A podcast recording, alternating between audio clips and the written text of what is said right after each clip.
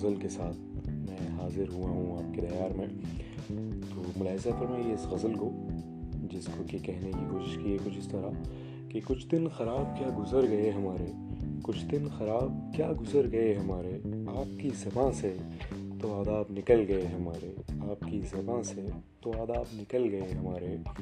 اور غزل کا اگلا شعر کچھ اس طرح کہنے کی حماقت کی ہے کہ چھوڑ تو دیں ہم یہ آزمائش مگر، چھوڑ تو دیں ہم یہ آزمائش مگر چھوڑیں کس کے سہارے، چھوڑ تو دیں ہم یہ آزمائش مگر چھوڑیں کس کے سہارے. جو کہنا ہے صاف کہو، جو کہنا ہے صاف کہو، ہمیں سمجھ نہیں آتے یہ اشارے تمہارے. جو کہنا ہے صاف کہو، جو کہنا ہے صاف کہو، ہمیں سمجھ نہیں آتے یہ اشارے تمہارے. اور اگلا شعر کچھ یوں کہ اگر تم اجنبی ہو، اگر تم اجنبی ہو تو پھر اجنبی ہی رہو، اگر تم اجنبی ہو تو پھر اجنبی ہی رہو، احباب نہ بنو ہمارے. اگر تم اجنبی ہو تو اجنبی ہی رہو، احباب نہ بنو ہمارے.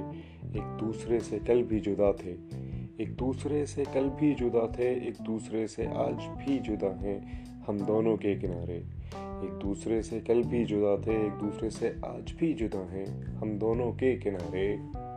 اور غزل کا اگلا شعر جو بڑا بےحد پسند ہے مجھے، کچھ اس طرح کہنے کی ہمت کر رہا ہوں، ساتھ چاہیے آپ کا، اگر اچھا لگے تو ضرور جوڑیے گا.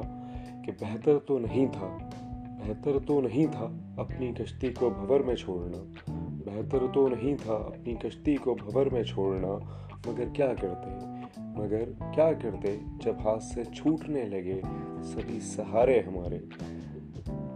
مگر کیا کرتے جب ہاتھ سے چھوٹنے لگے سبھی سہارے ہمارے.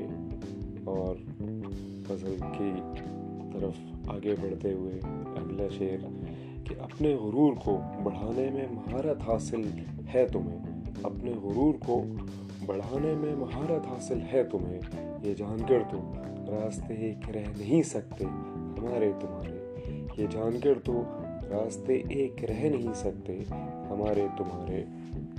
اور غزل کا یہ آخری شعر، غزل اپنے وجود کو پہنچے گی اس شعر کے بعد، اختتام کو پہنچے گی.